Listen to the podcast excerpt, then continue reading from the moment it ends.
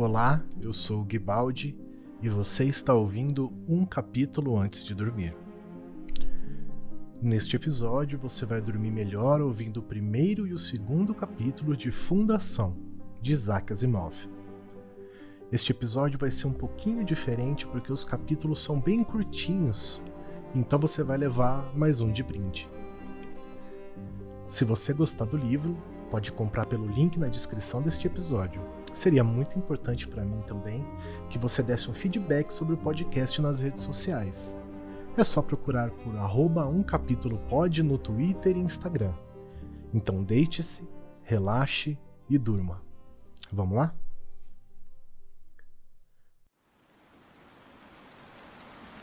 Harry Seldon, nascido no ano de onze mil novecentos e oitenta e oito da Era Galáctica, falecido em doze mil e sessenta e nove. As datas são mais conhecidas, em termos da atual era da fundação, como de menos setenta e nove a um E F, nascido numa família de classe média em Helicon, setor de Arturus, onde seu pai, como reza a lenda, de autenticidade duvidosa, cultivava tabaco nas usinas hidropônicas do planeta. Desde cedo, revelou uma fantástica habilidade matemática. Os relatos sobre sua habilidade são inumeráveis, e alguns deles contraditórios. Dizem que, ao menos dois anos de idade, ele... Sem dúvida, suas maiores contribuições foram no campo da psicohistória. Quando Seldon começou, este campo era pouco mais que um conjunto de axiomas vagos. Ele o transformou numa ciência estatística profunda. A maior autoridade existente para saber detalhes da sua vida é a biografia escrita por Gaal Dornick, que quando jovem, conheceu Seldon dois anos antes da morte do grande matemático. A história do encontro, Enciclopédia Galáctica. Todas as citações da Enciclopédia Galáctica aqui reproduzidas foram tiradas da centésima décima sexta edição, publicada em mil e vinte E F, pela Companhia Editora Enciclopédia Galáctica Limitada. Términos com permissão dos editores. Capítulo um. Seu nome era Gaal Dornick, e ele era apenas um caipira que nunca havia visto Trantor antes. Isso é, não na vida real. Ele já o vira, muitas vezes, em hipervídeo, e ocasionalmente, em incríveis reportagens tridimensionais cobrindo uma coroação imperial ou a abertura de um conselho galáctico. Muito embora tivesse vivido toda a sua vida no mundo de Synnax, que orbitava uma estrela na periferia da Corrente Azul, ele não estava isolado da civilização. Naquela época, nenhum lugar na galáxia estava.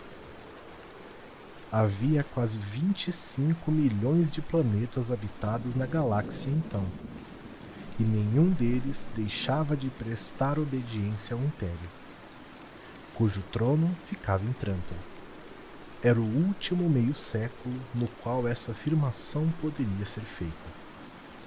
Para Gaal, a viagem era o clímax indubitável de sua vida jovem e acadêmica.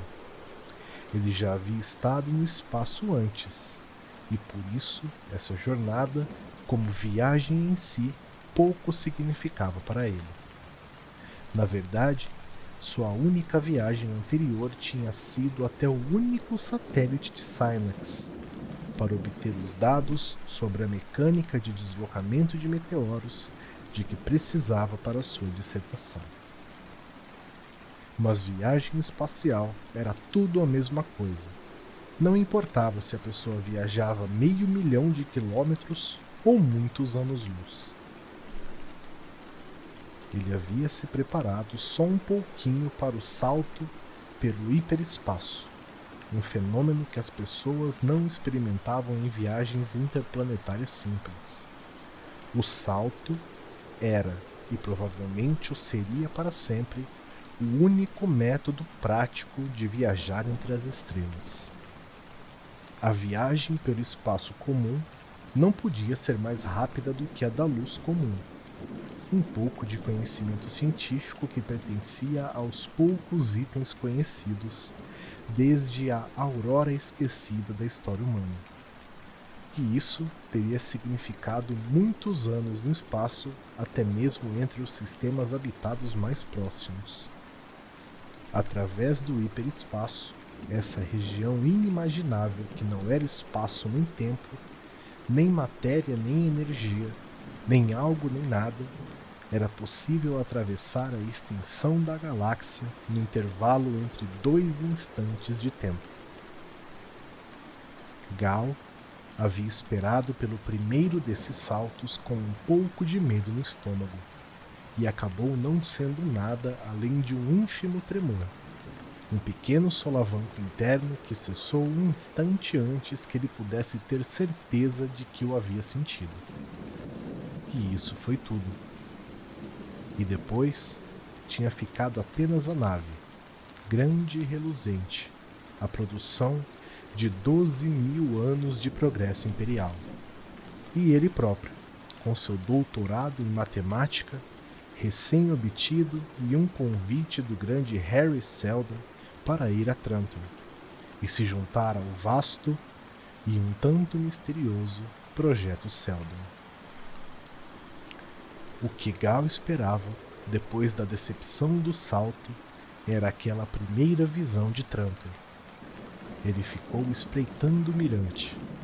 As persianas de aço eram erguidas em momentos anunciados, e ele estava sempre ali, observando o brilho forte das estrelas, apreciando o incrível enxame nebuloso de um aglomerado estelar, como um gigantesco enxame de vagalumes, apanhados em pleno voo e paralisados para sempre.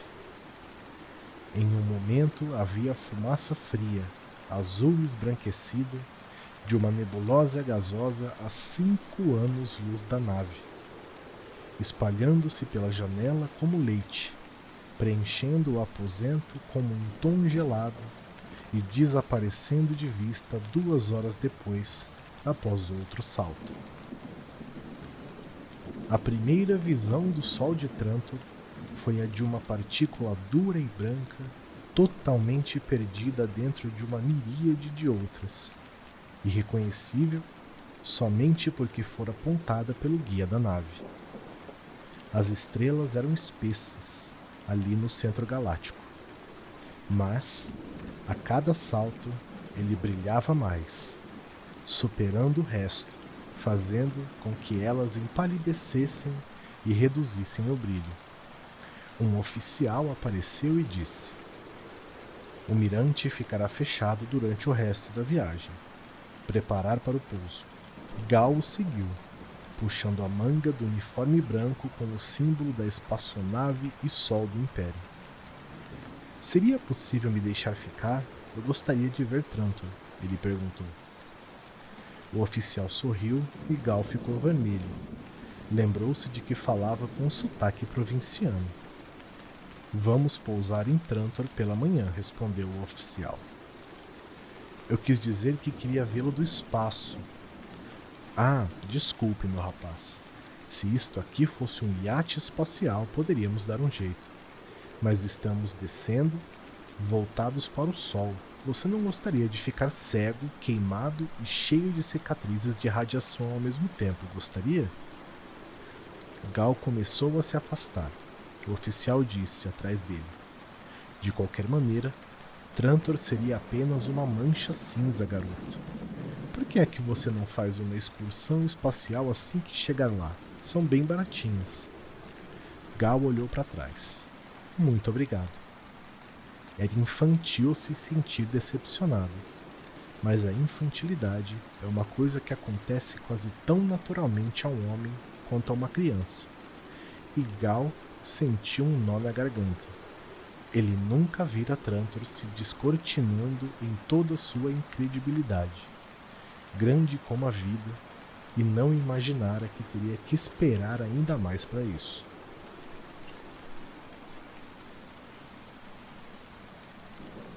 Capítulo dois. A nave pousou com uma mistura de ruídos, o sibilar distante da atmosfera cortando e deslizando pelo metal da nave, o zumbido constante dos condicionadores, lutando contra o calor da fricção e o murmúrio mais lento dos motores, forçando a desaceleração. O som humano de homens e mulheres se reunindo nos salões de desembarque e o barulho das empilhadeiras erguendo e transportando bagagens, correspondência e carga para o eixo da nave, de onde seriam, mais tarde, movidas para a plataforma de desembarque.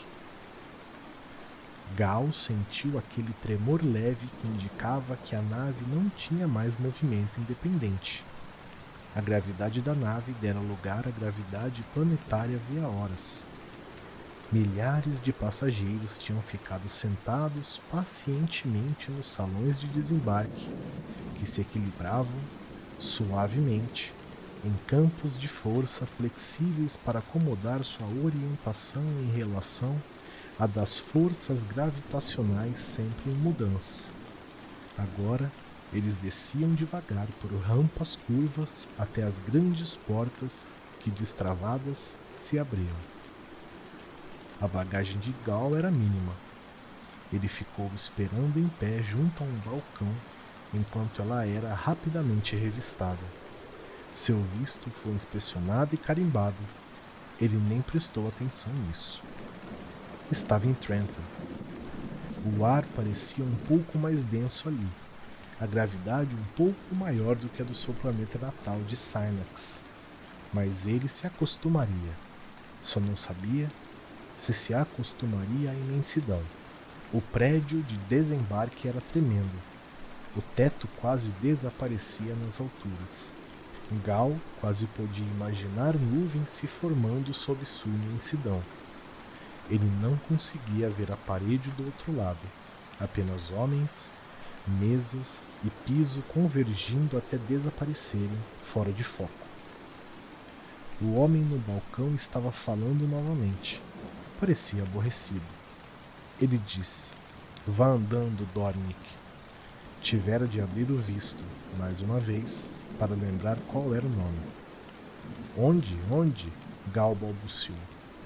O homem apontou com o polegar. Táxis à direita e terceira à esquerda.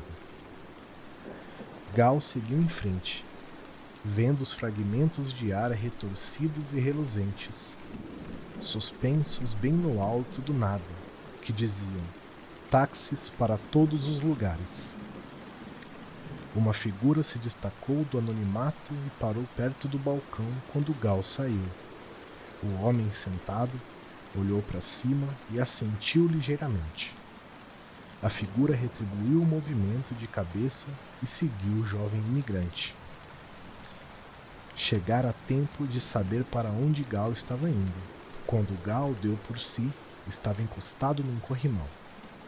A plaquinha dizia: "Supervisor." O homem a quem a placa se referia não levantou a cabeça para perguntar. Para onde? Gaal não tinha certeza, mas até mesmo alguns segundos de hesitação significava pessoas se aglomerando em filas atrás dele. O supervisor levantou a cabeça.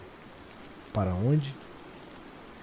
Gaal estava mal de finanças, mas só esta noite e depois já teria um emprego. Tentou parecer tranquilo. "Um bom hotel, por gentileza."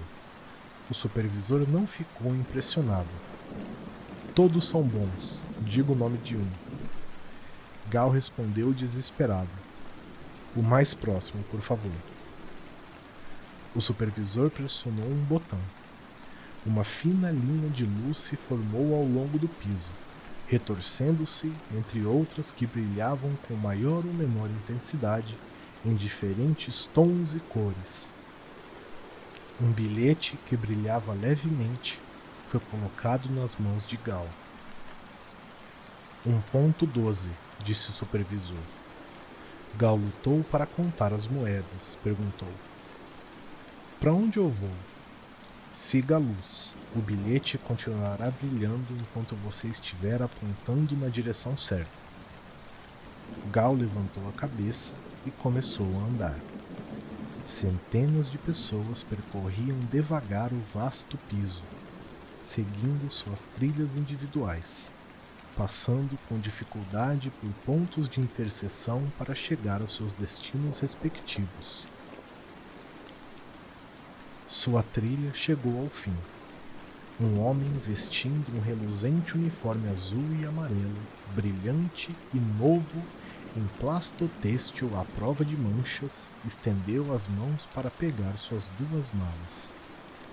Linha direta para Luxor, ele disse. O homem que seguia a Gaal ouviu isso. Ele também ouviu Gaal dizer, ótimo, e o viu entrar no veículo de dianteira arredondada. O táxi subiu numa linha reta. Gaal ficou olhando pela janela transparente curva, maravilhado com a sensação de voo aéreo dentro de uma estrutura fechada e agarrando-se por instinto às costas do banco do motorista. A vastidão se contraiu e as pessoas se tornaram formigas em distribuição aleatória. O cenário se contraiu ainda mais e começou a deslizar para trás. Havia uma parede adiante. Ela começava alto no ar e se estendia para cima até sumir de vista. Estava cheia de buracos que eram as bocas dos túneis. O táxi de Gaal se moveu na direção de um e mergulhou na escuridão. Por um momento, Gaal se perguntou distraído como se o motorista conseguia escolher entre tantos.